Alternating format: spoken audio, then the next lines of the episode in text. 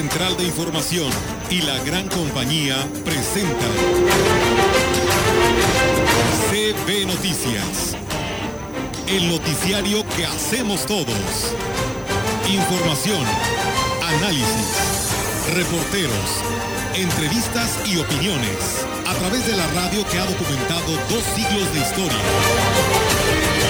XHCB, manejando el rumbo de la comunicación en valles y la región. CB Noticias, primera emisión.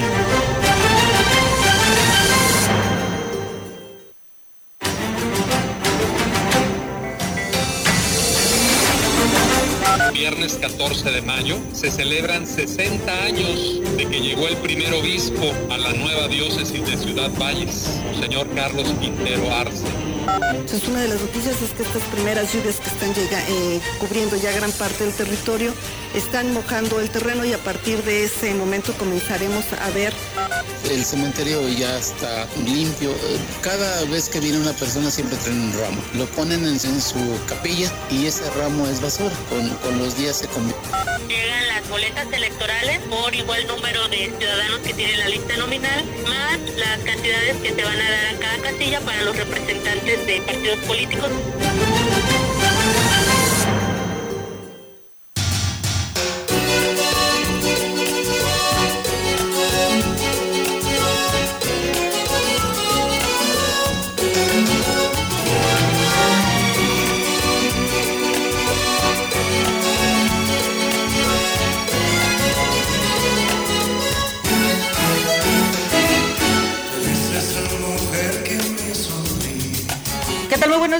Gracias por estar con nosotros. Son las 10 de la las 9.59, van a ser las 10 de la mañana, entrando puntualísimos con ustedes para llevar a, a cabo pues la información, la lectura de toda la información que se ha generado en Valles, la región Huasteca y el estado Potosino. Saludo, saludo esta mañana con muchísimo gusto a nuestros compañeros que nos acompañan desde muy temprana hora. Rogelio, ¿cómo estás? Bien, Roberto?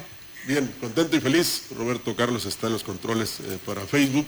Este, contento y feliz porque llovió de manera moderada, eh, situación que no eh, se presentó, eh, digo, digo, de inundaciones como hemos visto en San Luis Capital y en Tampico, Tamaulipas. Fíjate que ayer yo anduve en la Huasteca Potosina, a mí me, me- me encontró la lluvia por allá, las ráfagas de viento, mucho árbol caído, muchos mangos tirados Sí. a lo largo y ancho de toda nuestra Huasteca. Los liches también sufrieron algunas afectaciones, esperemos que no hayan sido muchas. Y eh, pues la lluvia de manera favorable para toda nuestra región, la Huasteca luce exuberante, ahorita con los árboles estos grandotes eh, que les llaman orejones, Rogelio, que están este, extraordinarios luciéndose en la Huasteca luego de que los palos de rosa pues hicieron el inicio de la primavera, pero hoy los orejones lucen también preciosos en toda la Huasteca. Así es, pues es momento de sembrar. Eh, decían, es temporal, no, el temporal vendrá como en junio, julio.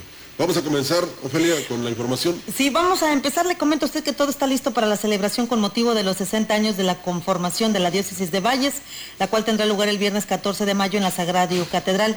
El obispo Roberto Jenny García hizo la invitación a la población para que participe en la misa. En el templo se permitirá un aforo del 70%, además de que la Eucaristía se transmitirá por redes sociales de la diócesis y la catedral a las 11 horas, por eso es muy importante. Pues si usted eh, quiere conocer más los detalles al respecto, pues eh, cheque en las páginas de Facebook de la diócesis y de la catedral todos los detalles de esta celebración, pero vamos a escuchar lo que nos comenta al respecto Monseñor. Viernes 14 de mayo se celebran 60 años de que llegó el primer obispo a la nueva diócesis de Ciudad Valles, Monseñor Carlos Quintero Arce. Ese día vamos a tener una celebración de la misa a las 11 de la mañana, este viernes 14 de mayo, celebrando esos 60 años Manifestó que habrá oportunidad de agradecer a Dios por los 60 años de la diócesis, de este crecimiento que ha traído y sobre todo pues del apoyo que ha significado para la feligresía católica. Vamos a escuchar. tenemos como iglesia diocesana con la llegada del primer obispo de Ciudad Valles. Quienes puedan asistir están invitados o seguir la celebración por las redes sociales a las 11 de la mañana y darle gracias a Dios que pues llevamos 60 años como iglesia, como iglesia diocesana, tenemos que seguir construyendo pues el reino de Dios con mucho ánimo, con mucho entusiasmo. Las unidades de protección civil en la Huasteca Potosina se preparan para atender llamados de auxilio ante las intensas lluvias y fuertes vientos que se registran ya en la zona. Según el pronóstico del tiempo emitido por el Servicio Meteorológico Nacional, se trata del sistema frontal número 56 y se prevén lluvias el resto del día y la noche, por lo que no se descarta que se puedan presentar caídas de árboles y derrumbes eh, debido a los vientos. Por lo pronto se está recomendando a la población estar atenta a los boletines que emita Protección Civil prevenirse en caso de cortes de luz en zonas rurales o de difícil acceso. Bueno, y este, le comento a usted que la titular de la Comisión Nacional del Agua, el CONAGUA, Blanca Jiménez Cisneros, informó que la temporada de huracanes 2021 en México está nuevamente por arriba del promedio, ya que se esperan, fíjese usted, 29 fenómenos meteorológicos. En el Océano Atlántico se pronostican entre 15 o 20 con nombre de esta temporada de huracanes 2021 y refirió que entre 8 o 11 fenómenos serán tormentas tropicales, entre 4 y 5 eh, sistemas serán huracanes de categoría 1, 2 y de 3 y 4 eh, o fenómenos serán huracanes de categoría 3 y 5. Para el Océano Atlántico se pronostican 15 a 20 ciclones, 5 eh, podrán ser huracanes de categoría 1 y 2, 4 de categoría 3 a 5, además de varias tormentas tropicales, mientras que para el Océano Pacífico se pronostican entre 14 a 20 sistemas tropicales. También informó sobre el primer ciclón tropical en el Pacífico que trae consigo mucha lluvia que va a beneficiar al país y esto comentó. Entonces, una de las noticias es que estas primeras lluvias que están eh, cubriendo ya gran parte del territorio están mojando el terreno y a partir de ese momento comenzaremos a ver que las eh, presas comienzan a, llenarse de nuevo. Hay que recordar que este es un país con eh, dos ciclos, un ciclo de secas y un ciclo de lluvias. Bueno, indicó que para hacer frente a la situación de riesgo que pudiera presentarse eh, con estos fenómenos se tienen contempladas estrategias en donde interviene la Sedena, la Guardia Nacional y Conagua, entre otras dependencias, y a usted pues se le pide que esté muy al pendiente de los boletines que emitan a través de Protección Civil para estar evitando riesgos innecesarios.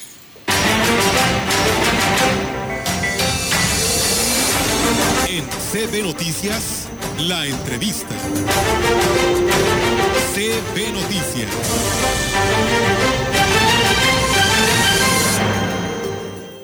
Y bien amigos del auditorio, pues seguimos con más temas aquí en este espacio de eh, CB Noticias. Y bueno, pues tenemos en esta mañana la oportunidad de platicar con el padre José Humberto Juárez Villeda, párroco de Sagrario Catedral, y que saludamos en esta mañana. Padre, ¿cómo está? Muy buenos días.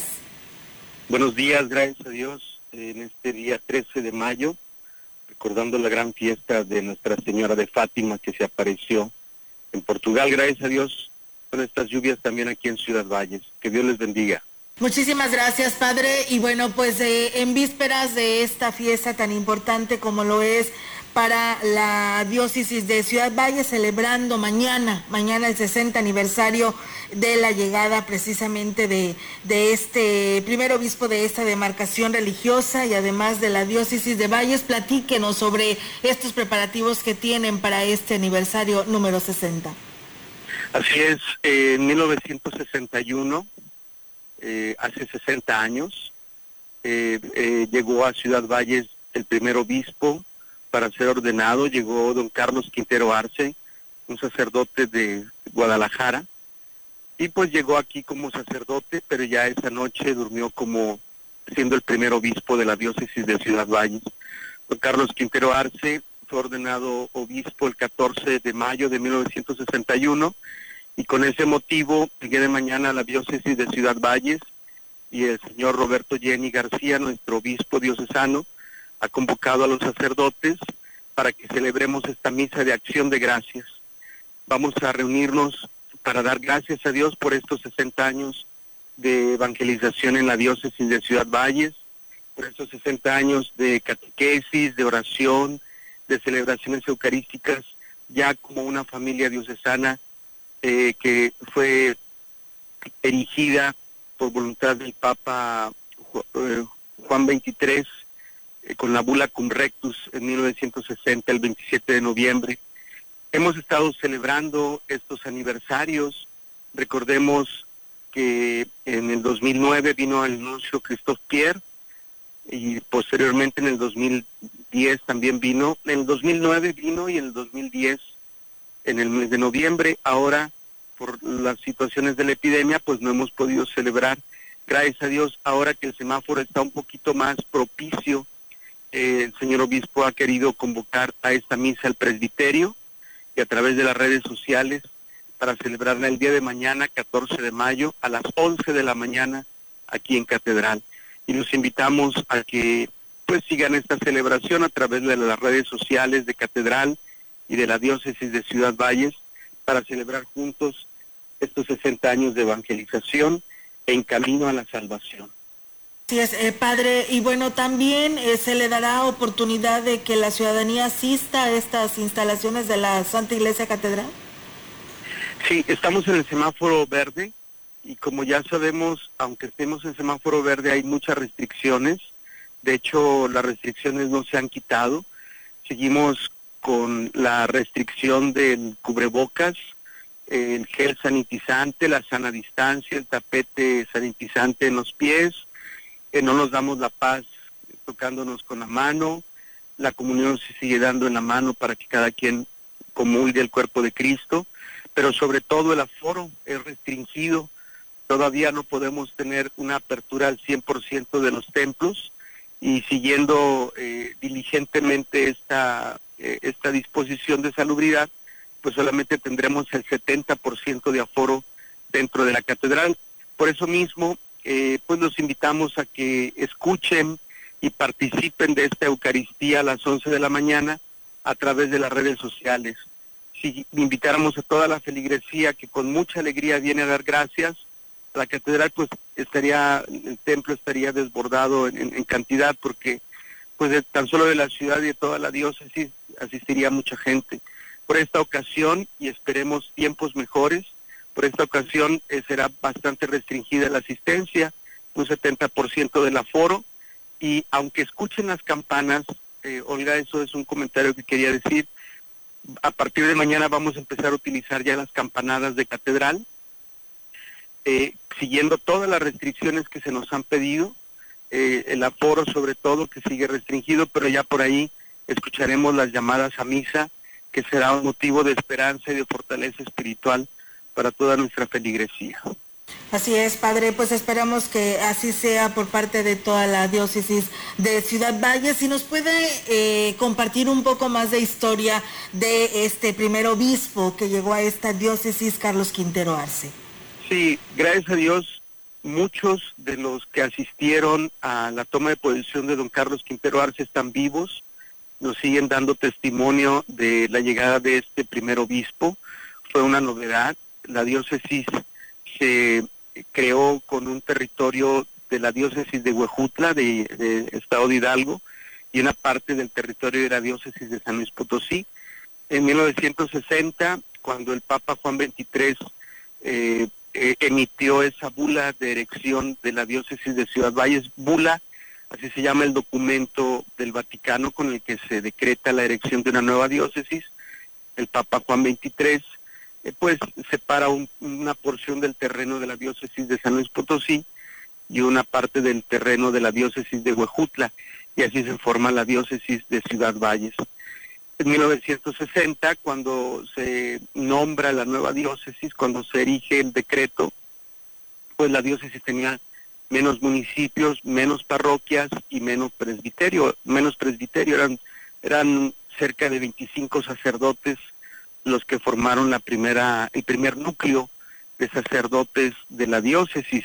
Y bueno, eh, está todavía vivo el padre Constantino, eh, perdón, el padre Bernardino eh, Loredo, él ya está jubilado, vive en Río Verde, él es de los fundadores el año pasado murió el padre Francisco Vázquez, Pancho Vázquez, que también fue uno de los padres primeros que fueron parte de la fundación de la diócesis. Y bueno, pues muchos sacerdotes que recordamos, el padre Juan Arbaez, el padre Constantino Marcial, el padre Agapito Elizarrarás, el padre Salvador Cisneros, el padre Gaudencio Santos y Ángeles, eh, muchos sacerdotes que ya fallecieron pero que recordamos que ellos fueron de los fundadores de nuestra diócesis de Ciudad Valles. En 1961, el 14 de mayo, pues llega el primer obispo, un joven sacerdote de la diócesis de Guadalajara, eh, llega el 14 de mayo del 61 y se ordena como el primer obispo aquí en la Catedral de Ciudad Valles. Tenemos algunas fotografías en el archivo aquí de Catedral que nos recuerdan ese momento pues tan importante, tan definitivo y tan fundamental en la historia de la evangelización de aquí de nuestra Huasteca Potosina.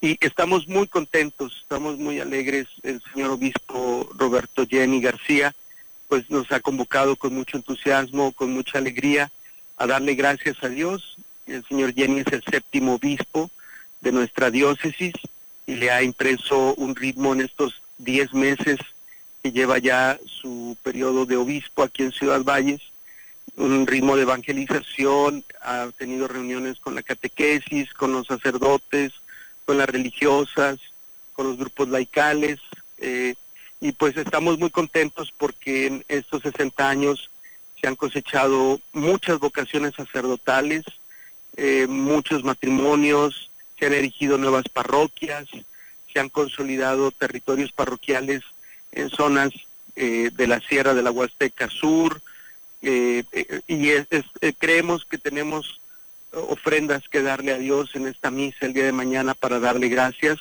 como una comunidad diocesana encabezada por nuestro señor obispo Roberto Jenny. Estamos muy contentos por estos 60 años y ojalá que nos puedan acompañar a través de las redes sociales para dar gracias a Dios juntos, junto con nuestro pastor, el obispo Roberto Jenny, junto con él dar gracias a Dios en esta misa de acción de gracias. Muy bien, padre, pues eh, queremos agradecerle la oportunidad de platicar con usted y pues celebrar todos juntos y pues una felicitación a todos quienes integran este esta diócesis de Ciudad Valles encabezada por el señor obispo Roberto Jenny García. Así es. Y bueno, pues eh, solo quiero insistir, van a escuchar las campanadas, eso va a ser un signo de alegría, sobre todo de esperanza de que ya esta epidemia termine, pero hay que seguir muy atento a las restricciones que Salubridad nos ha pedido que atendamos. Entonces, nos alegramos con esta fiesta de 60 años y ojalá que nos puedan acompañar a través de las redes sociales en esta celebración. Bien, padre, pues muchísimas gracias y nuevamente felicidades. Gracias, Olga. Dios les bendiga a la gran compañía. Gracias, igualmente a usted y bien, pues nosotros seguimos con más temas. Bueno, y le comento a usted que el director de Panteones, Cipriano Martínez Castillo, reconoció que se tenían muy descuidadas las instalaciones de los cementerios, sobre todo durante la pandemia, debido a la falta de personal. Dijo que tan solo el de la colonia Hidalgo son cuatro hectáreas, por lo que es muy difícil mantenerlo limpio con poco personal, reitera. Bueno, estos fueron sus comentarios. El cementerio ya está limpio. Cada vez que viene una persona siempre traen un ramo. Lo ponen en, su capilla y ese ramo es basura. Con, los días se convierte en basura. Y pues nosotros todos los días tenemos que sacar eso, aparte barrer pasillos y todo. El personal de nosotros labora de 7 de la mañana a 2 de la tarde. A veces se encuentran gente sentados aquí, pero son los albañiles bueno, aseguró que constantemente el personal de la Secretaría de Salud acude a fumigar los tres panteones precisamente por la cantidad de zancudos que se generan en los floreros. Dos días antes del 10 de mayo vinieron a fumigar, fumigaron, hasta las oficinas nos fumigaron. Sí, eso, eso, eso lo están haciendo constantemente y que a veces dicen que hay zancudos. Los vasitos que se dejan a veces, a veces están en intemperie, llueve y se, se llenan de agua y ahí se crean las larvas, los zancudos. Entonces por eso constantemente a veces se va a recoger los vasos y demás del personal de nosotros de limpieza.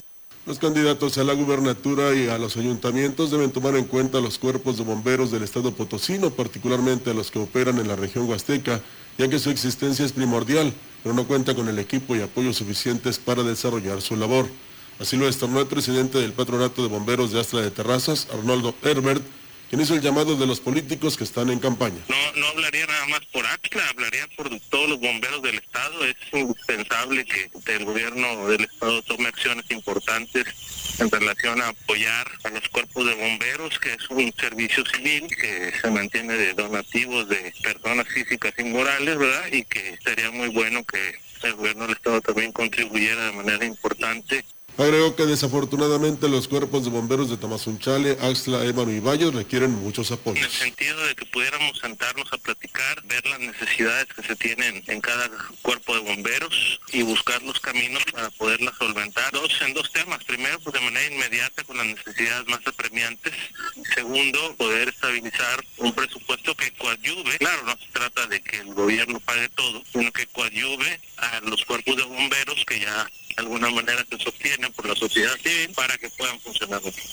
Y bueno, la consejera eh, y presidenta del Instituto Nacional Electoral en el Distrito 04, Yesenia Marlene Polanco de Sul, dio a conocer que ya está todo listo para la recepción de la documentación y materiales electorales para el proceso electoral federal 2020-2021. Externó que será el día de mañana, 14 de mayo, a las 14 horas, en las instalaciones del Comité Distrital del INE en Valles, ubicadas en calle Ignacio Zaragoza, en la zona centro. Refirió que el material electoral incluye las boletas para los comicios del próximo 6 de junio y serán elementos del ejército mexicano quienes en todo momento lo custodiarán llegan las boletas electorales por igual número de ciudadanos que tienen la lista nominal, más las cantidades que se van a dar a cada casilla para los representantes de partidos políticos que se encuentren en cada una de estas. Y además de esto, llega toda la documentación que cuente con algún logotipo de partido político, como son las actas de escrutinio, actas de la jornada electoral,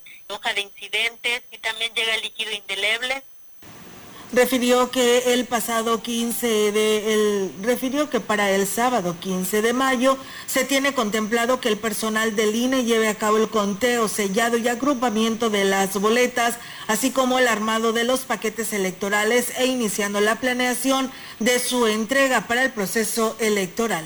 A nosotros nada más nos va a llegar la documentación de las elecciones de diputaciones federales, las boletas para la elección local, directamente el CEPAC es quien lo va a distribuir a los comités y comisiones. Y bueno, una vez que nos lleguen a nosotros eh, las boletas de las diputaciones federales, procederemos, estaremos haciendo el conteo, sellado y agrupamiento de, boletas electorales. Bueno, le comento que más de 60 solicitudes se recibieron de ciudadanos que desean participar como observadores electorales en lo que corresponde al Distrito Local 04. Esto lo dio a conocer la responsable del mismo, Yesenia Polanco Azul. Indicó que tras vencerse el plazo para realizar dicha solicitud, en los últimos días 59 personas se registraron y cinco más ya habían hecho el trámite. De los observadores electorales ya venció el plazo el día 7 de mayo, fue la ampliación del plazo y ya venció. Eh, tuvimos ese día 59 solicitudes y en total, eh, bueno, todavía se está revisando que cumplan con todos los requisitos para, en su caso, ser aprobados por parte del Consejo Distrital en la próxima sesión del 17 de mayo. Tenemos hasta el momento cinco personas que han sido acreditadas como observadores electorales. Bien, pues es la información que se genera en torno a los temas del INE. Le comento a usted que eh, tenemos más eh, participación en su gira. Eh, que... No, es que faltaba todavía el complemento de la nota. Agregó que tomando en cuenta las solicitudes los observadores electorales para este distrito serán alrededor de 60 personas. Sí, el último día y en el último momento llegaron, entonces están revisando. Esperamos que sí podamos acreditar a alrededor de 60 personas, quienes también tendrán todo el derecho de estar dentro de la casilla, observando todo el proceso de votación y viendo que el escrutinio y cómputo al final de la jornada electoral se lleva a cabo conforme a los procedimientos y que los resultados se publiquen tal como fueron ahora sí que contados. Y bien, pues ahí está, amigos del auditorio, esta información en el tema del Instituto Nacional Electoral para todos ustedes, los preparativos, ¿no? De cara a este proceso del próximo 6 de junio. Y bien, pues vamos ahora eh, a nuestra participación del segmento 3 de 3 con el licenciado Gallo. 3, 3 de 3 con el licenciado Gallo. Con el alma llena de amargura ¿Se acuerda lo que le compartí ayer que dijo mi abuelito, el gran Porfirio Muñoz Ledo, sobre lo que sí podría darse por parte del presidente de México, Andrés Manuel López Obrador? Prorrogar su mandato dos años más. Pues no está tan equivocado y eso que aún no termina. Esto fue lo que dijo el día de ayer en la mañanera que dejó a todos los presentes en el salón de tesorería callados. No va a haber reelección, sí, eso es también lo que les preocupa. Este, me quedan todavía seis años. ¿Eh? No, no, espérese. ¿Tres? Porque este, formalmente me quedan tres, pero como trabajo el doble, Son seis.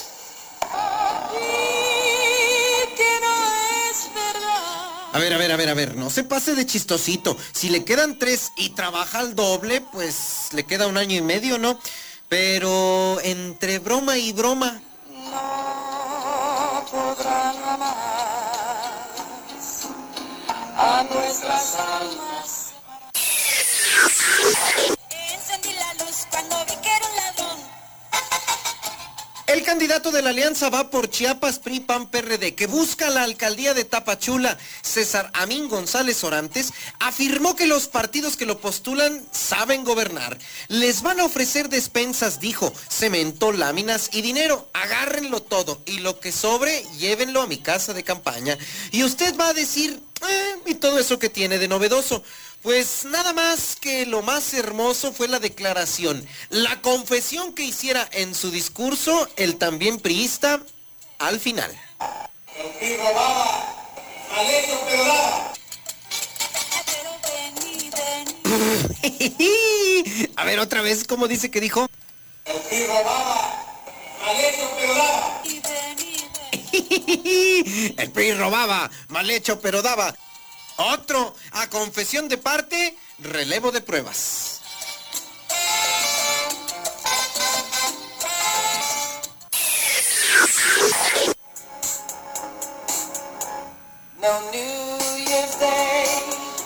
Un día como hoy de 1950 nace el gran cantautor estadounidense, productor y superior músico con la batería, el bajo, el piano y la armónica, y por si fuera poco, artífice eterno de melodías como I Just Called to Say I Love You and You Are the Sunshine of My Life, el gran Stevie Wonder. I just called to say I love you. 25 Grammys y el título de activista social, cuyo trabajo en pro de los más desprotegidos le acompañan más de 100 millones de copias vendidas. Invidente de nacimiento, ha logrado ser, vivir y sentir todo su éxito desde 1961, con más de 30 discos de los cuales, según la revista Rolling Stone, Cuatro están dentro de los 500 más grandes de toda la historia de la música y el mismo Stevie como uno de los 10 mejores cantantes de todos los tiempos. Aplaudimos así al gran Stevie Wonder.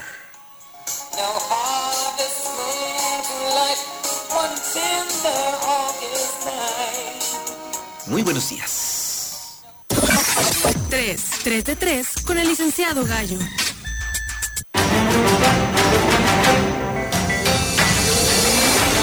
En CB Noticias, la entrevista.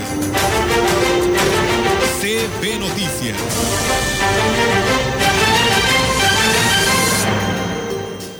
Y bien amigos del auditorio, pues seguimos con más temas aquí en este espacio de CB Noticias y bueno, para quienes nos ven a través de nuestras redes sociales, pues hoy y quienes nos escuchan en el 98.1 hoy tenemos la oportunidad de saludar pues al profesor César González que nos acompaña en esta mañana, él está participando a la Diputación Local por el Partido Redes Sociales Progresistas aquí en Ciudad Valles. Profesor, pues ¿cómo está? ¿Cómo le va? Muy buenos días y bienvenido a este espacio. Muchas gracias, eh, Olga, eh, Rogelio, Roberto, aquí a todo el auditorio. Pues muchas gracias por recibirme y pues contento, ah, avanzando, trabajando, paso a pasito, día a día. Sí, eh, por ahí lo vemos, ¿no? Que anda eh, realizando campaña completamente diferente, ¿no? Que ahora anda casa por casa, comparados con otras elecciones. Pero hoy me gustaría preguntarle, ¿qué eh, eh, va a hacer usted diferente, profesor, si el voto le favorece el 7 de junio, eh, perdón, el 6 de junio? eh, a comparación a lo que estamos viviendo en estos momentos de nuestros Bueno, el 7 de junio, legisladores. el 6 de junio. Este, pues mira, este, yo tengo una trayectoria que me respalda. Tengo un trabajo muy importante. Este, he sido regidor dos veces, he sido funcionario público. Eh, dentro del deporte, pues he dirigido varias ligas deportivas. Traigo una- un trabajo político también importante, social. Entonces todo esto me, me ha dado la oportunidad, además de las dos campañas que ya, ya hice para presidente municipal en 2015, para diputado local en 2018, pues el, el soporte de toda esta, de toda esta actividad me da la oportunidad de, de, poder tener una cercanía con la gente y de conocer la problemática de, de todos los, los, sectores de la población, las colonias, los ejidos. Este, yo tengo un hashtag que se llama Si yo fuera diputado. A mí Cantinflas me encanta en todos los sentidos y yo me, me, me identifico un poco con él. No me gustan las injusticias, no las, no las soporto, me gusta defender a la gente, este, me gusta luchar el diputado local tiene un poder muy importante, es autoridad en el estado de San Luis Potosí. Eh, conjuntamente con los 27 diputados que conforman el Congreso, es la máxima autoridad del estado de San Luis Potosí y que ahí se plasma eh, la situación de las leyes que el Ejecutivo tiene que aplicar. Ahí es donde se dice qué es lo que hay que hacer y se marca la obligatoriedad para que el gobernador y sus secretarios, o el Poder Ejecutivo, pueda actuar. Yo creo que existe una cuestión política ahorita del Estado de San Potosí, donde se plasma el apoyo al campo, a la salud, a la seguridad, al deporte, a la cultura. Creo que además de la función principal de legislar, abrogar o derogar leyes, yo creo que hay que eh, dedicar mucho tiempo a vigilar, siendo autoridad, la aplicación de la ley, porque ya existe una ley en la cuestión política, insisto, del, Estado de San Potosí, y que debemos vigilar que se aplique, porque hay muchas cosas que ya están plasmadas ahí. Obviamente hay que mejorar algunas situaciones, agregar este, algunas cuestiones dentro de la ley, pero sobre todo hay muchos programas, muchas acciones, muchos beneficios para la gente, los cuales no llegan. Yo creo que ahí el diputado tiene que participar activamente, vigilar la actividad del gobernador, de los secretarios de Estado, para que la gente realmente sienta la presencia del diputado local. ¿Sabe usted, eh, profesor, la gran responsabilidad que se va a llevar si el voto le favorece? Mm, definitivamente, o sea, cada que avanzo en los días el compromiso es mayor, pero pues estoy acostumbrado, o sea, yo la verdad, este, he luchado toda mi vida, me jubilé hace este, nueve años para dedicarme de lleno a la política, yo soy maestro jubilado y bueno, entré por una invitación hace muchos años este, de líder juvenil, hace 35 años, y me, ha gustado porque tengo servicio, este, este, perdón, vocación de servicio, me gusta ayudar y bueno, este, el compromiso es mayor, pero yo les digo que me den el poder para poder ayudarles. Entonces yo, yo quiero tener ese, me siento con una fuerza interior que me empuja a ayudar a la gente y hay tanta situación este, injusta y, tanta necesidad y tanta problemática que la verdad es importante que alguien se ponga a trabajar en serio. Así es, eh, profesor, ¿le quita el sueño las campañas negras? Que por ahí veíamos sus declaraciones el día de ayer. Pues la verdad me, dan más cuerda, o sea, yo, este, la gente me conoce y yo ahí lancé un reto que si me comprueban que cobraba y que era aviador en tres municipios, renuncio totalmente a, la candidatura, ¿verdad? Entonces, son cosas falsas, pero hay gente que no me conoce y que también la tambalean en su forma de pensar. Entonces, este, yo estoy firme y hacia adelante y eso que hacen, pues me dan más cuerda a mí. O sea, yo soy, este, siempre les he dicho que cuando uno, en el deporte uno expresa su personalidad, y yo a mí me gustaba correr, luchar, este, mandar centros, meter goles, o sea, yo soy una persona que, andaba en todas las, esquinas del campo y así lo hago en mi vida social y política, este, empujando, tratando de ayudar. Eh, hay tanta cosa que ahorita la verdad a veces se siente un impotente. Mira, me acaba de hablar un amigo este, hace un mes o mes y medio le, falleció su, mamá en el hospital. Ahorita me habla que le falleció su tía y no tiene absolutamente nada. Entonces, este, con la confianza que hay de que conozco al presidente municipal interino, le di el número, le digo, háblale, planteale la situación. Este, no traía, o sea, no traía absolutamente nada. Ahorita ya, ya está avanzando, ya platicó con el presidente, ya lo recibieron pero, pues bueno, si yo tuviera le ayudaría, pero a veces mm, hay 5 o 6 mil pesos de gasto en, un, gasto funeral ahí para, para los espacios en el panteón y, el gasto de los albañiles y demás. Pero imagínate ponernos en la posición de una persona que no tiene este, ni un centavo para poder enterrar a su, a su familiar. Pues digo, la verdad que todo eso nos mueve, ¿no? A que, a que tenemos una responsabilidad, un compromiso, como dices, y yo lo siento y lo, y lo asumo lo asumo con mucha, con mucha, este, con mucho gusto y con mucha voluntad de ayudar. Pero, eh, candidato, como que algo tienen las sillas, ¿no? Ahí en el Congreso del Estado, luego como que eh, se les hace más padre estar en San Luis Capital que en su distrito, ¿no? No, hombre, este, mira... Eh, ¿No pasará la gente, No, la gente, la gente se, se dice, es que luego no regresan. Le digo, es que ustedes se conforman con que regrese. Le digo, hay que exigirle, hay que exigirle al diputado. Además, en el presupuesto viene para sentar la oficina para, y además un gasto mensual para ayudar a la gente. Le digo, habrá un equipo, Mientras este servidor, bueno, esté en San Luis en, tra- en el trabajo que, que- que se tenga, pues el fin de semana estaré aquí y como se los he dicho, del sábado de 9 a 2 por lo menos, yo me comprometo a estar ahí, a menos de que haya un evento así extraordinario donde no pueda estar. Pero a mí me gusta, me gusta ayudar y si además tengo dinero para hacerlo, pues con mayor razón. Pero no, yo ya, ya fui regidor dos veces, soy el mismito. También gané un cierto dinero, apoyé mucho a la gente con, con ese recurso que me daban de la regiduría y lo seguiré haciendo, o sea, por eso no hay ningún problema.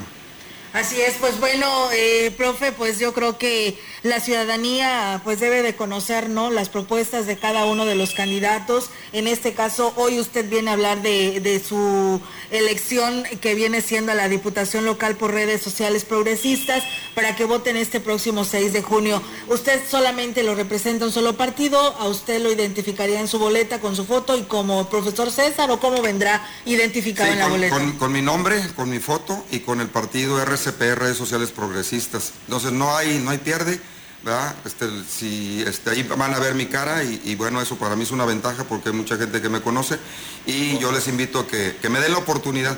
Tienen un voto este, para diputado local, yo se los, se los solicito de la manera más atenta y con todo el corazón de, este, de desear ese, ese espacio para poder servir. Y, y bueno, pues este, estaré a la orden de, de la ciudadanía. ¿Dónde andará? Eh, tengo cuatro reuniones en el Pujal, este, en el- la Molienda a las 5, a las 6 en la Guadalupe, a las 7 con la familia Won y a las 8 en el Pedregal, ahí en, en Pujal. Muy bien, eh, profe, también sé que por ahí nos ha compartido también lo que es su número celular. Para aquellas personas que requieran pues una atención directa con usted, ¿también lo hará esto cuando sea diputado si el voto le favorece? Este, ¿O claro, va a bloquear el teléfono? no, hombre, de ninguna manera. A mí la gente me, me encuentra en la calle, en todos lados me... me- me- me- en todos lados, claro que no. Este, en todos lados me encuentran. Bueno, por experiencia lo Ah, sí, ya es, mira, mucha gente le dice, le digo, a ver, yo les debo algo, me dice, no, entonces denme la oportunidad, yo vengo a poner la cara por mí. Los otros, pues bueno, es su responsabilidad, porque uno de ellos, que ya tuvo oportunidad, quiso ser diputado federal, pues digo, si quiere ser más adelante, pues hay que echarle ganas. Yo como lo he dicho y lo sostengo, lo sostengo ahorita y lo digo en el sentido de que es mi decisión y, y mi interés y va a depender de mí. Yo quiero ser presidente municipal en tres años, entonces va a depender de mí. Ya quedó escrito y grabado, ¿eh? Va- Pues bueno, desde que tenía 25 años quiero ser presidente, ya fui candidato, saqué 9 mil votos, después saqué 10 mil para diputado local y, y puros libres, votos libres, conscientes, que es lo más difícil, ¿verdad? Sin dar nada. Entonces, este, yo tengo esa, esa convicción de querer ser y bueno, mientras tenga energía y capacidad, pues adelante. Yo, esta es la tercera de la vencida, tengo 58 años, ya, ya me vacunaron, ante, ante- antier me vacunaron. Pero bueno, este, yo nada más pido a la, a la ciudadanía que me dé la oportunidad para demostrar que la actividad política puede ser una actividad digna, ¿sí? Y, y pues con, con hechos, ¿verdad? Con, con creces. Y este, no se preocupen, yo este, aquí andaré, mi mamá vive en el centro, siempre ando por ahí por el mercado caminando, en todos lados me encuentran. Llevamos ahorita cerca de 30 mil hojas repartidas del tríptico, viene el teléfono en la parte de atrás, 481 10 134 42 porque no tengo miedo a que me hablen para alguna situación de gestión o de apoyo dentro de nuestras posibilidades.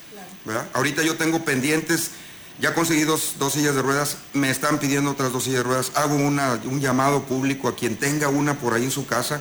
Hay un caso en el que le van a cortar, le van a amputar las dos piernas a una persona y, me están hablando, este, entonces yo quisiera pedirles ¿verdad? que nos solidaricemos con, con las gentes que, que lo necesitan y bueno, este, esa es la gestión también que, que andamos haciendo en la campaña. Muy bien, profe, pues eh, que siga el éxito eh, y pues a prepararnos, ¿no? Para la cuenta regresiva porque pues ya se acerca, ¿no? Lo que viene siendo esta fiesta de la democracia.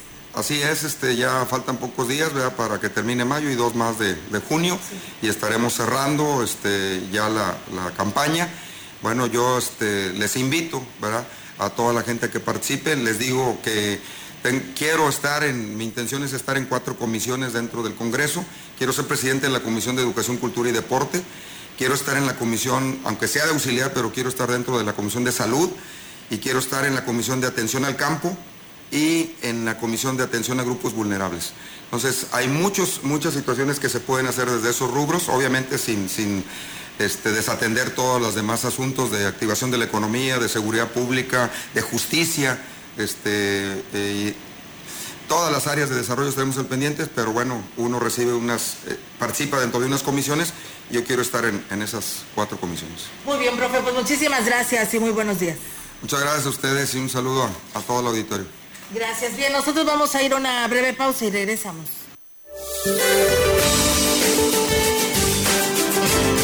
Para hoy, el frente número 56 se extenderá sobre el oriente del territorio nacional, internándose como estacionario hasta el norte del país interaccionando con dos canales de baja presión, originando lluvias fuertes e intensas sobre el occidente, sur y sureste de México, además del noroeste y centro del territorio mexicano, así como lluvias puntuales torrenciales en Hidalgo, Puebla y Veracruz, las cuales se acompañarán de descargas eléctricas, ráfagas de viento y posibles granizadas.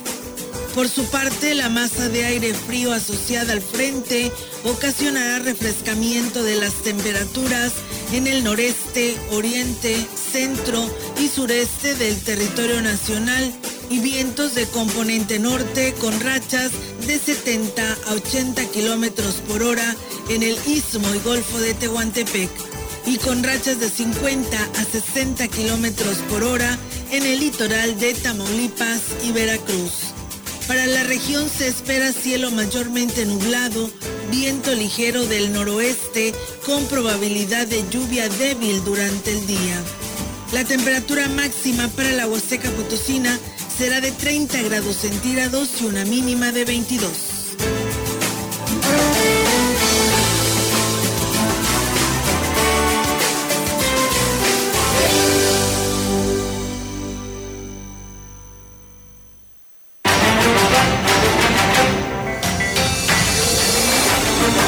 Contacto directo 481-382-0052, 481-381-6161.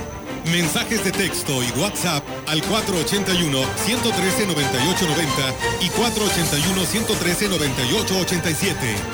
CB Noticias. Síguenos en Facebook, Twitter y en lagrancompañía.mx.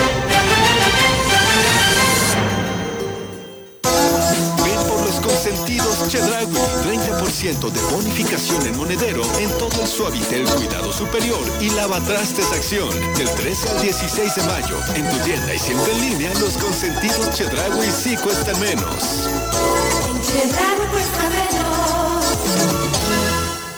¿Qué piensa el pueblo sobre la alianza del PRIAN?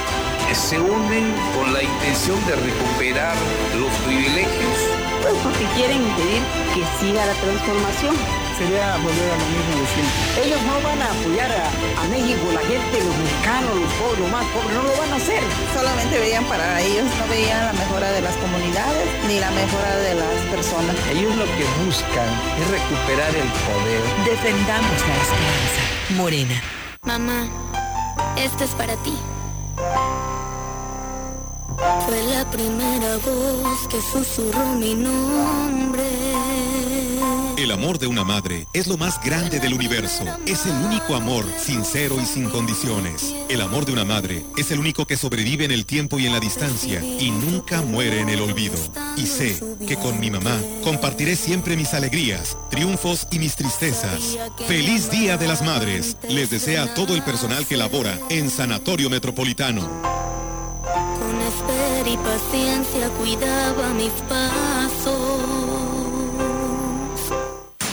No, no solo hay dos opciones, como intentan hacerte creer. Está Movimiento Ciudadano, que propone un nuevo trato. Para castigar el acoso en todo el país. Para ampliar las licencias de maternidad y de paternidad. Jubilación para amas de casa. Y para que tengas energías limpias y baratas. Esto es la evolución mexicana. Danos la oportunidad. Sigue el movimiento.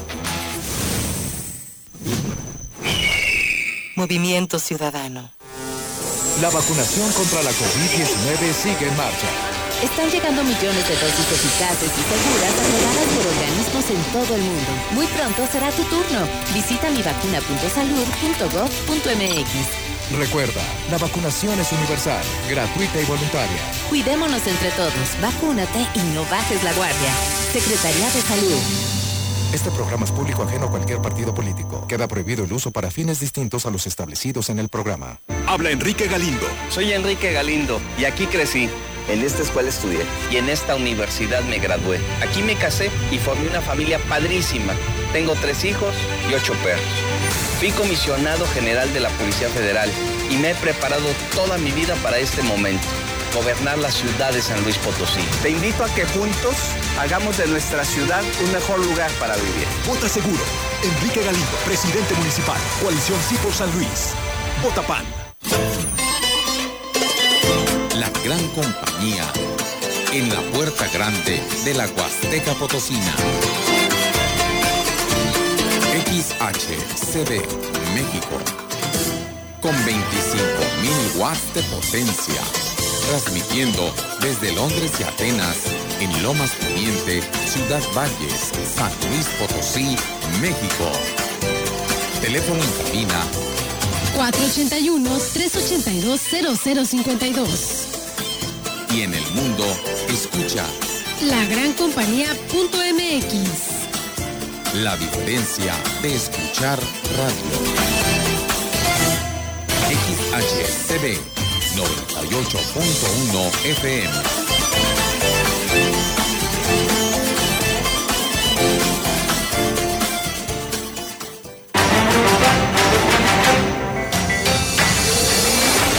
En CB Noticias, la entrevista. CB Noticias.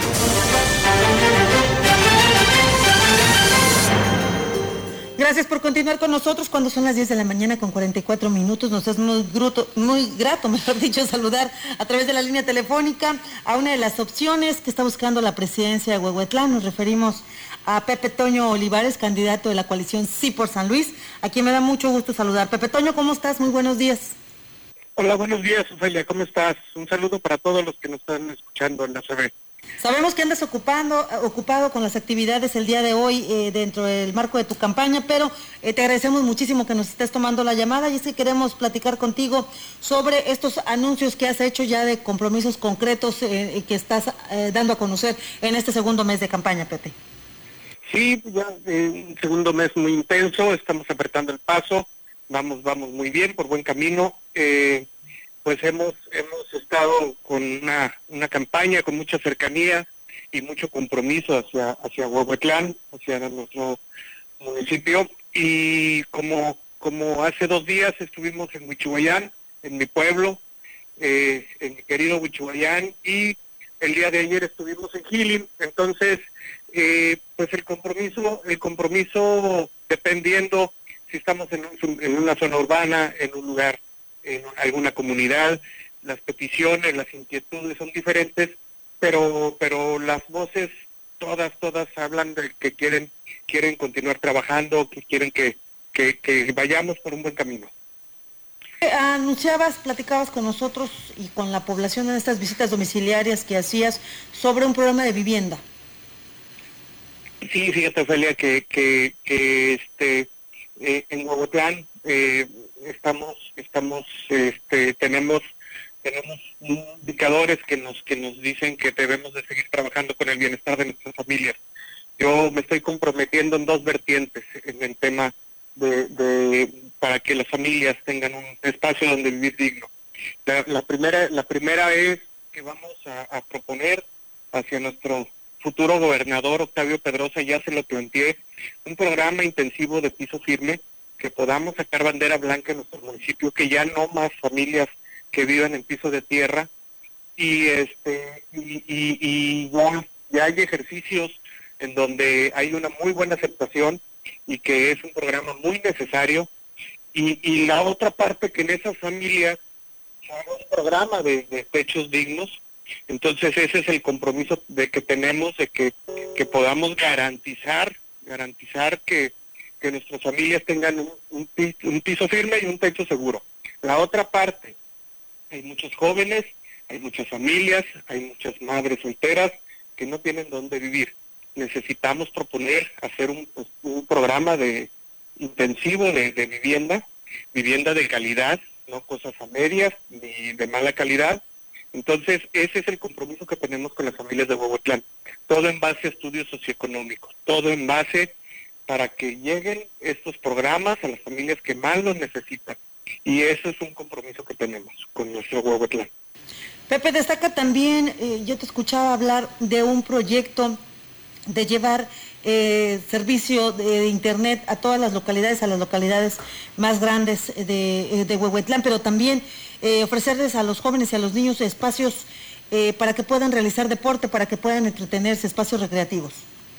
Sí, sí, es muy importante. Yo estoy muy preocupado por, por el tema del alcoholismo, de la drogadicción. Entonces necesitamos, necesitamos tener cercanía con los jóvenes, necesitamos que tener atención hacia ellos, programas bien definidos, apoyar la educación, seguir apoyando con infraestructura, pero como proyecto municipal vamos, vamos a hacer eh, que todas y cada una de nuestras comunidades de Huehuetlán tengan una cancha, un lugar en donde los jóvenes hagan deporte, una cancha de usos múltiples, un parque infantil, como también en esos espacios que vamos a, hacer, a comprometernos a hacer, eh, ya que lleguemos al ayuntamiento con la voluntad de nuestro pueblo, este, que todos esos espacios tengan áreas de trabajo para los jóvenes, para los niños, con wifi para que puedan hacer sus tareas. Ahora en estos tiempos que se requiere este, tener, tener ese servicio, eh, los, papás están batallando mucho porque hay una mala conectividad en Huehuetlán, ese es uno de los problemas que tenemos, hay que trabajar muy duro en eso pero también hay que generar espacios dignos para los jóvenes que hagan deporte, los niños que tengan un lugar donde divertirse, porque siempre en nuestras comunidades, nuestras comunidades llega el, presidente y piensa en el agua, piensa en, en, la carretera, pero no pensamos en los jóvenes. Yo, yo quiero hacerlo, lo quiero hacer este, como un compromiso, que todas y cada una de las comunidades tengan un espacio público donde haya esos servicios. Pepe, eh, hemos también destacado, bueno, eres un candidato que destaca que sus eventos se han convertido en unas verdaderas fiestas. De hecho, tú lo has, tú lo has comentado en varias ocasiones. Sí, estamos muy contentos, muy contentos porque vemos las caras alegres, vemos el compromiso, cada vez se suman más, cada vez este, las encuestas hablan que los que estaban indecisos ya se están viniendo a esta coalición sí por Huehuetlán.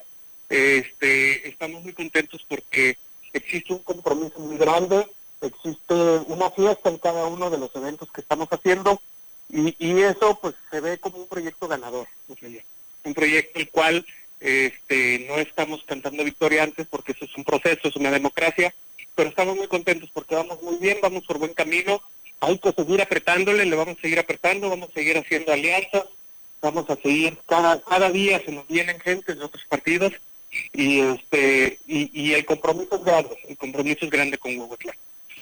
Pepe Toño Olivares, candidato de la coalición Sí por San Luis, en eh, buscando la presidencia en Huehuetlán. Eh, Pepe, ¿algún mensaje que tú quieras darle a la población que nos escucha allá en comunidades en Huehuetlán? Yo, yo quisiera, quisiera hacerlo en dos sentidos. Uno hacia mis comunidades. Este, yo, yo, este, estoy muy contento por el recibimiento que me han dado en cada uno de nuestros lugares que hemos visitado el compromiso que tenemos con Huehuetlán lo vamos a hacer, lo vamos a hacer bien, vamos a, vamos a trabajar mucho. Es muy importante que, que, que, que, sepan que va a haber un gobierno del lado de las gentes, del campo, las gentes, las madres de familia. Estamos diseñando, alineando programas con nuestro candidato gobernador Octavio Pedrosa, con nuestros candidatos a diputados, para que Huehuetlán vaya por el buen camino, por un buen desarrollo eh, vamos a luchar para que haya proyectos productivos. Ayer estuve con, con Marcelino Rivera y le dije que era muy importante destinar recursos porque la gente que vive en el campo, que es la gran mayoría de mi municipio de Huehuetlán, eh, está viviendo dificultades. Vivimos de la caña, de la caña para hacer piloncillo y vivimos de los cítricos. Y eso, pues algunas veces los precios no, no, no, no nos responden para poder llevar sustento a nuestras familias. Hay que trabajar promover cultivos alternativos asociados a nuestros cultivos ya tradicionales como vainilla, palmilla, algunos otros frutales maderables, para que saquemos adelante el sustento de nuestras familias trabajando juntos, gobierno municipal con la ciudadanía. La otra parte, y todo va enfocado, Felia, a que me preocupa, me preocupa que hay muchos jóvenes que tienen que salir, hay muchas personas de comunidades de, y de nuestros centros de, de nuestras zonas urbanas como es Huichuguayán y Huehuetlán, que se tienen que ir a otros lugares, a Guadalajara, a Monterrey a trabajar. Entonces, es muy importante que sepan que voy a impulsar como nunca se ha hecho el turismo. Vamos a hacer, generar infraestructura necesaria para que Huehuetlán se escuche en todos lados, en todos lados y que vengan gente a visitarnos y que trabajemos en un solo Huehuetlán.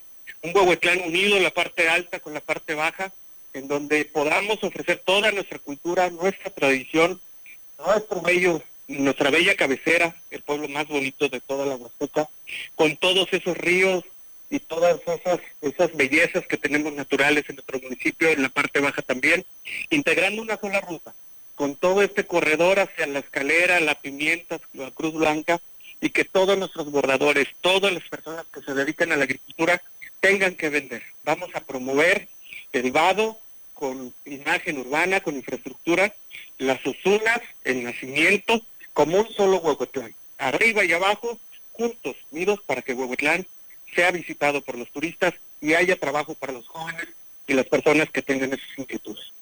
Pues agradecemos mucho, Pepe Toño, que nos hayas tomado la llamada. Te deseamos muchísima suerte. Pues estamos muy al pendiente de las actividades que se desarrollan. Esto es importante que, ustedes, a través de los medios de comunicación, pues atiendan la invitación que les hacemos para que pues, la gente conozca qué es lo que están ustedes ofreciendo y se forme su opinión para el próximo 6 de junio. Eh, agradecemos muchísimo la llamada eh, y le deseamos un excelente día, Pepe. Gracias. Un saludo para todos mis amigos, mis paisanos de Huehuetlán. Un abrazo para todos. Gracias. Y bien, amigos del auditorio, pues con esta charla vamos a ir a una breve pausa y regresamos.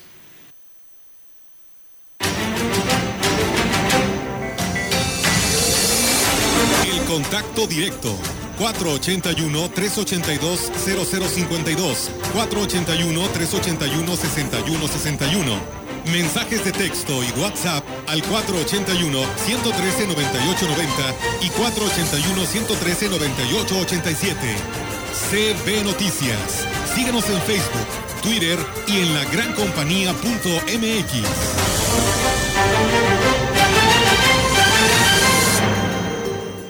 Empresa importante de alimentos solicita personal masculino. Operadores de volteo, quinta rueda, telehandler y payloader, ayudantes de vaquero, vigilantes y trabajadores de campo. Interesados presentarse este lunes a las 8 horas al lado de la tienda Gucci en Tamuín. Transporte gratis en horas y lugares de costumbre. Informes al 489-388-3000, extensión 2277.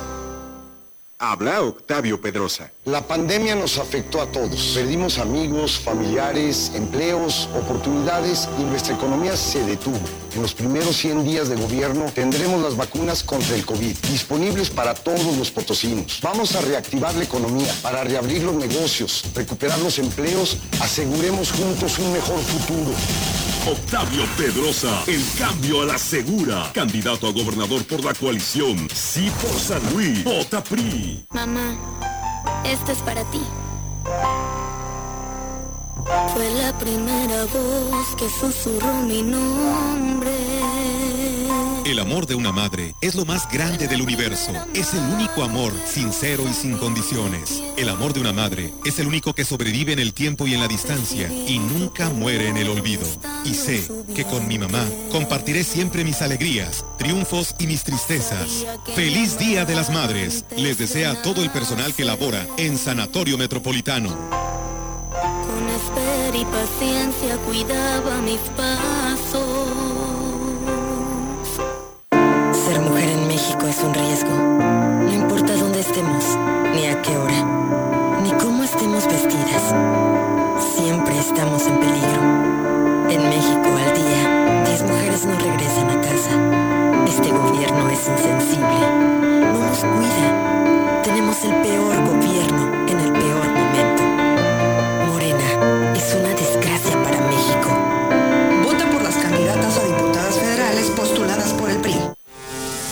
México la vacuna contra la COVID-19 es para todas y todos.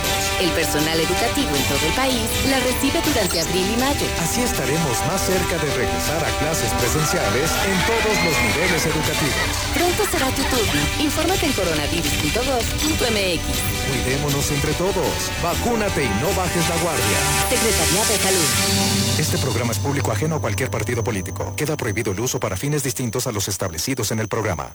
Soy Sofía Villegas. En el 2018 tuve la esperanza de que las cosas cambiaran y así fue. Asegurar que los adultos mayores a partir de los 65 años reciban su pensión es fundamental para las familias mexicanas y además va a ir aumentando. Esto no podemos perderlo. Hay que defender la esperanza porque aún falta mucho por hacer. Por eso estamos al 100 con ya saben quién.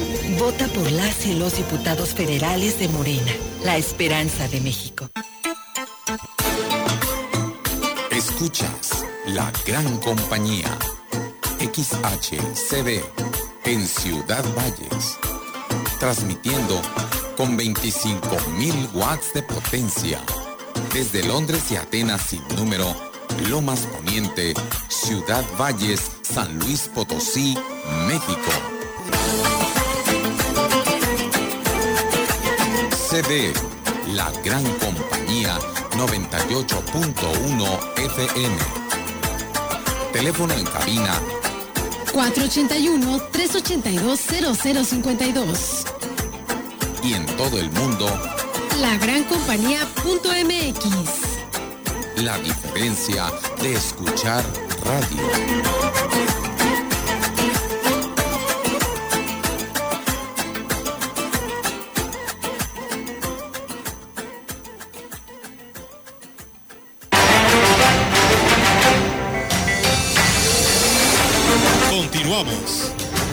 CB Noticias. Bien, amigos del auditorio, pues regresamos con más temas y tenemos la información de los candidatos a la gubernatura. Decirles que en su gira por el municipio de Mezquitic, la candidata de Morena, la doctora Mónica, recalcó que, como gobernadora trabajará de manera ardua para que ninguna comunidad y municipio que algunos como Mezquitic están tan cerca de la capital potosina y tan alejados del gobierno. Por esa razón debemos iniciar la transformación real y verdadera y esto sucederá a partir del 6 de junio con el voto de gran parte de la población de San Luis Potosí. En este municipio donde las principales actividades son el campo, la doctora Rangel señaló que uno de los programas de su gobierno será el campo Elige, con el cual los programas destinados a este sector llegarán de manera directa y efectiva, sin intermediarios, como se acostumbra en otros gobiernos. Rangel Martínez dijo que los candidatos de Morena son quienes representan la transformación con gobiernos honestos y que tendrán la comunicación directa con el presidente de la República, Andrés Manuel López Obrador. En el foro virtual Moviendo la Educación hacia una transformación social y humana, organizado por el Instituto Latinoamericano para el Desarrollo de la Educación, la Cultura y la Ciencia México, el candidato de Nueva Alianza a la gubernatura, el profe Rico, reiteró la importancia fundamental de apoyar y mejorar la formación de los potosinos. Bueno, y por otro lado, el Partido Verde Ecologista es el único que ejerce esta práctica de entrega de tarjetas con falsas promesas y engaños a la ciudadanía, por lo que el video que circula en redes sociales es una fake news, igual que la supuesta tarjeta con la imagen del candidato a la gubernatura de la coalición Sí por San Luis, Octavio Pedrosa Gaitán. Así lo manifestó Verónica Rodríguez Hernández, vocera de la campaña política del PAN, PRI, PRD y Conciencia Popular, al asegurar que es una muestra más de que ya no saben qué inventar, porque definitivamente quien lleva la preferencia electoral y será el próximo gobernador del estado es sin duda alguna Octavio Pedrosa.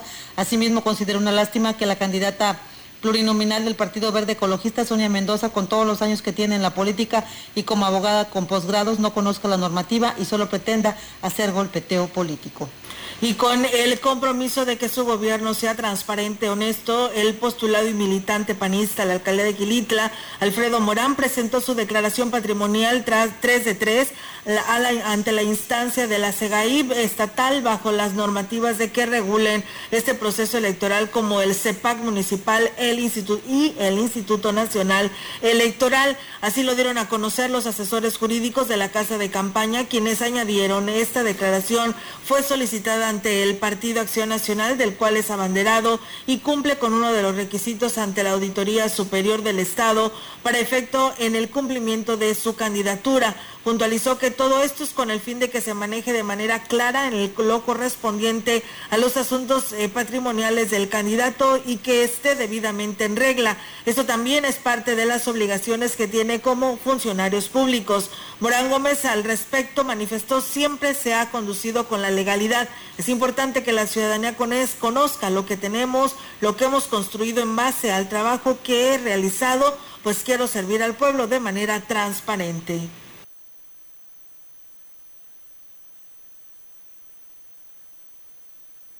Tras un recorrido casa por casa por el sector del Infonavit 2, a pesar de la lluvia, el candidato ciudadano respaldado por la coalición Sí por San Luis en busca de la presidencia municipal de Valles, Toño Guillén, dialogó con los habitantes quienes se dijeron contentos de que camine por estas calles para constatar las necesidades que tienen las familias, por lo que refrendaron su voto de confianza. Toño Guillén fue acompañado en esta ocasión por Rosario Albizu Vázquez, suplente a la Diputación Local, Javier Cruz Salazar, propuesto como regidor y un grupo de vecinos que respaldan su candidatura. En este sector se le pidió que cuando llegue a la presidencia municipal solucione el problema de la recolección de basura, el retiro y reposición de postes en mal estado, el arreglo de la ex bodega de Diconza que hoy es utilizada para clases de zumba, un dren pluvial para evitar encharcamientos en época de lluvias, el desrame de árboles que representan riesgo para las familias, además del impulso de la economía con el apoyo de los comerciantes locales. En respuesta, el candidato ciudadano Antonio Guillén dijo que se hará la gestión ante la Comisión Federal de Electricidad para que se atiendan los postes que están oxidados en su base y son un peligro para todos en este sector. Asimismo, la modernización del camino que comunica al Infonavit 2 con la carretera Valles Mante, cerca de la DAPA hasta la colonia Solidaridad, cuya vía ya está trazada y desahogará todo el flujo vehicular, así como los problemas de drenaje que algunas familias presentan además de otorgar servicios básicos de calidad de forma permanente. Bueno, y le comento que el candidato de la coalición Sí por San Luis, Vicente González, en su recorrido por las calles de Damián Carmona y Colonia Paraíso y Colonia Nueva, recibió muestras de apoyo de parte de la población, quienes le externaron su apoyo y, le solicitaron que de llegar a la presidencia el próximo 6 de junio cumpla con todos los compromisos que ha anunciado a lo largo y ancho de Aquismón. Vicente González aprovechó para exponerle a los ciudadanos su proyecto de trabajo que primordialmente contempla mejorar la atención, servicio y servicios y estar funcionar cada una de las áreas y sus funcionarios. Reiteró el compromiso de que en la cabecera se retomará la se retomará su belleza y se impulsarán acciones encaminadas al mejoramiento de la imagen urbana para que vuelva a ser uno de los atractivos para los visitantes, ya que en los últimos años se dejó en el abandono. Y bueno, creciendo se encuentra el proyecto de Temo Valderas, candidato a la alcaldía por el Partido Redes Sociales Progresistas en Aquismón, a quien llama la atención el cariño con el que la población lo recibe a cada lugar que se presenta.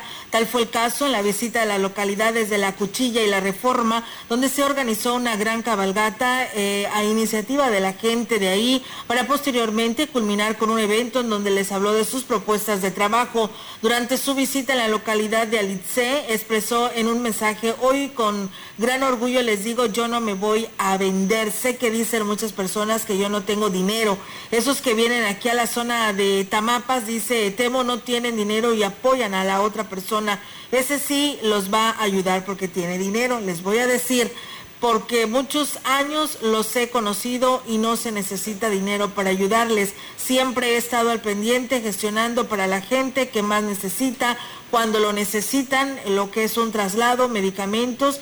No he necesitado una campaña para venir a traerles una despensa a la gente enferma. Cuando se ha necesitado de ir a gestionar esa despensa, lo he hecho y con mucho gusto. Así puntualizó Temo Valderas. Sus simpatizantes han expresado la confianza y el gusto que se siente que uno de los suyos esté al frente de este proyecto, destacando que el candidato y su esposa siempre les ha, les ha tendido la mano cuando lo han necesitado y siendo presidente municipal no será la excepción, ya que siempre ha sido una persona sencilla y de trabajo.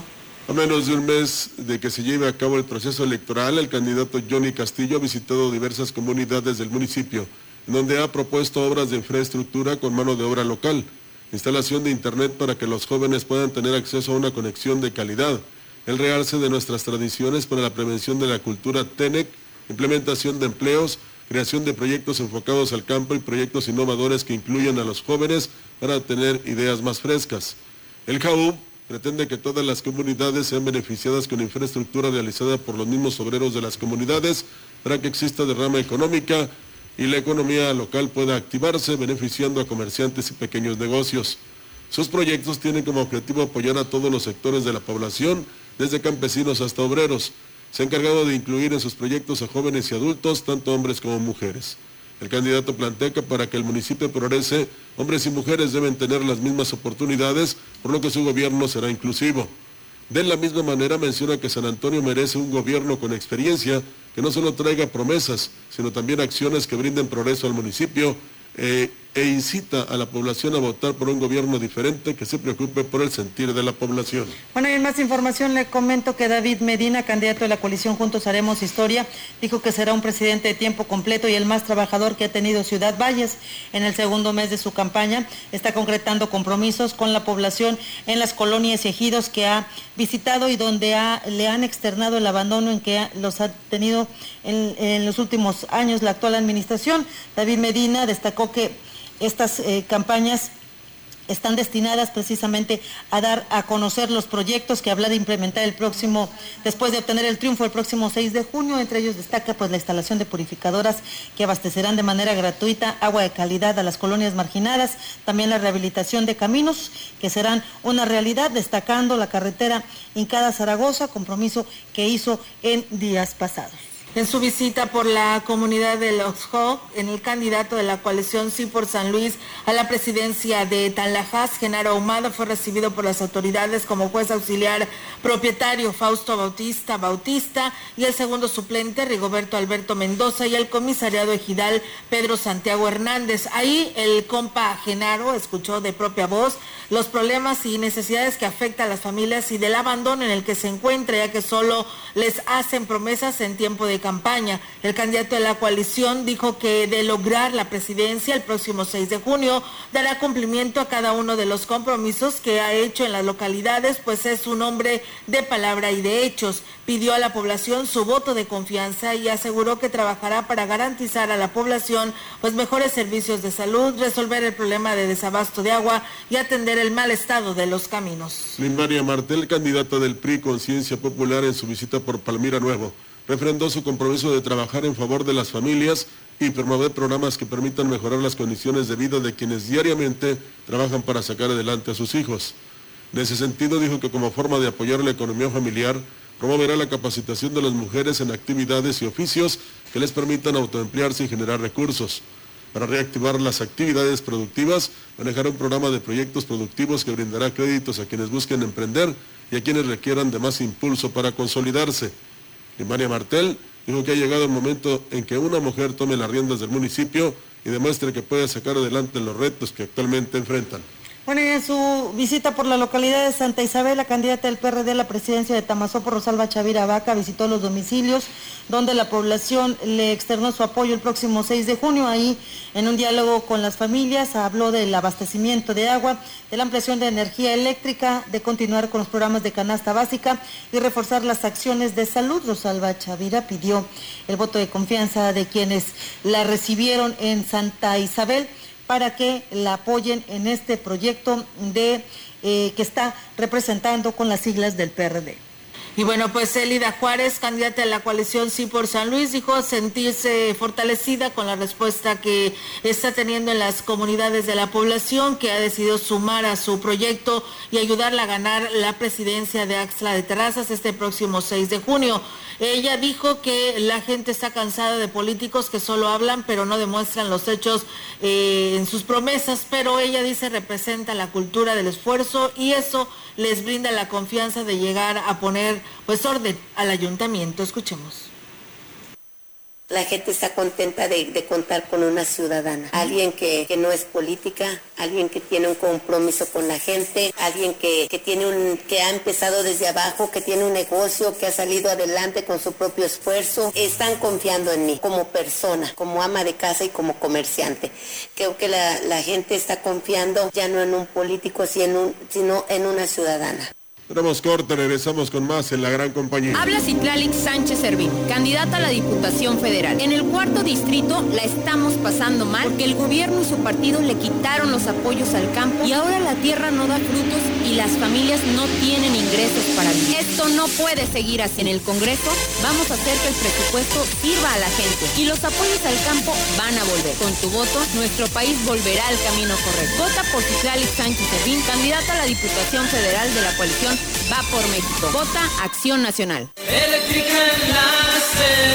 En Eléctrica El Láser lo tenemos todo. Somos la comercializadora de material eléctrico mejor surtida de la región. Manejamos marcas como Squardi, Yusa, Beticino, iluminación en LED, servicios de media y baja tensión. Eléctrica El Láser, carretera Valle Tampico 540 frente al Club de Leones. Teléfono 38 323 76. Correo ventas arroba electrotienda.mx. El láser. Mira, aquí está la compu para los niños y si nos alcanza. No, el precio no incluye IVA. No nos alcanza. Otra vez IVA a comprar algo. Y no podemos por el IVA. En el Partido del Trabajo impulsaremos el programa IVA 10 y lucharemos para reducir el IVA al 10% para que bajen los precios en todo lo que compras. Vota por el PT. El PT está de tu lado.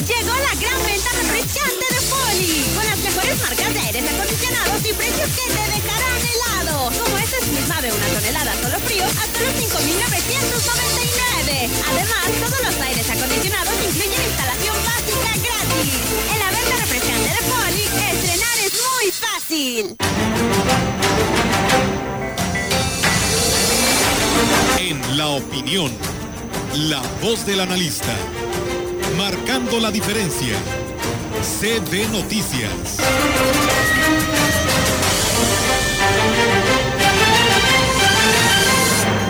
Y bien, amigos del auditorio, pues vamos a escuchar ahora al ingeniero Ricardo Ortiz Azuara en este segmento de la opinión. ¿Qué tal, amigos Radio Escuchas? Tengan ustedes muy buen día. Contentos porque empezamos a tener ya algo de lluvia eh, mayo tenemos ya posibilidades de aguaceros, ya se empiezan a formar eh, ciclones en algunas partes. Ojalá y lleguen lluvias torrenciales, créanme que lo, necesitamos para eh, nuestros ríos, para que se recarguen los acuíferos, las presas, para los pastos, para los árboles, para los frutales. Es algo realmente mucho, muy importante para nuestra región, obviamente para la caña. Entonces, primero Dios, tengamos una buena temporada de lluvias de aquí hasta noviembre.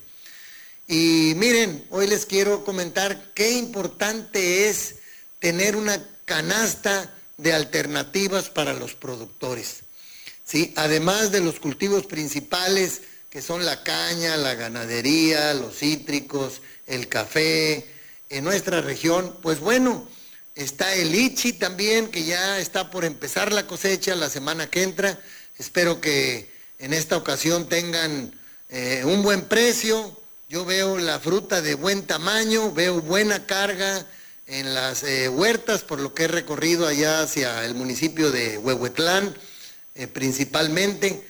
Y otra, como les he comentado, del bambú, que tiene muchas utilidades, ¿sí? De construcción, para comerlo, para muebles, para artesanías son alternativas que nos pueden servir. Y hay otras a largo plazo, como son sembrar árboles forestales. El palo de rosa es una madera eh, muy apreciada, muy valiosa y se puede aprovechar, pero pues hay que sembrar un trancazo, cuando menos de 700 a 800 árboles por hectárea o hasta mil para que después nos queden 300 o 400 con muy buen fuste con buen aprovechamiento para, no sé, dentro de 25 o 30 años.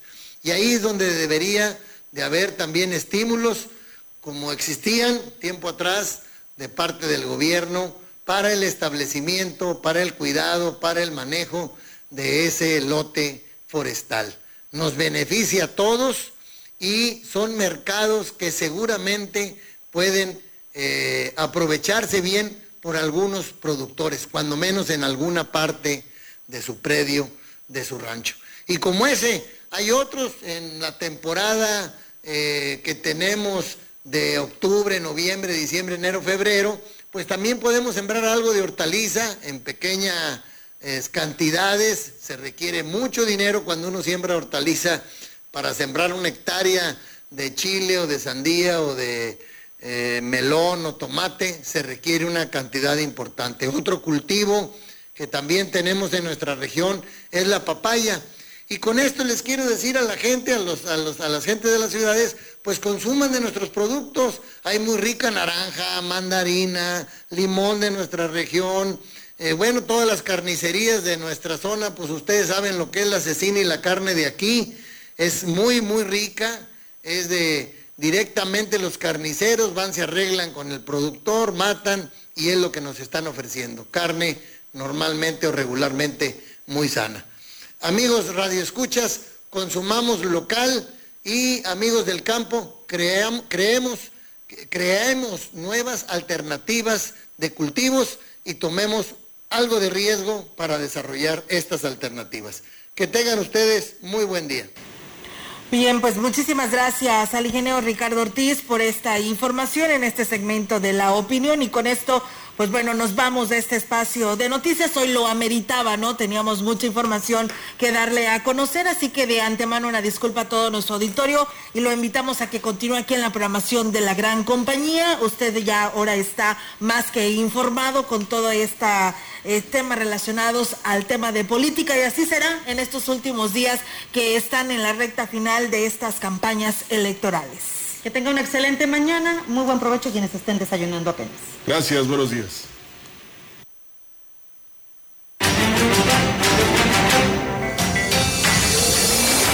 CB Noticias, el noticiario que hacemos todos. Escúchanos de lunes a sábado. 2021. Todos los derechos reservados. CB, la gran compañía la radio que ha documentado dos siglos de historia en Ciudad Valles y la región.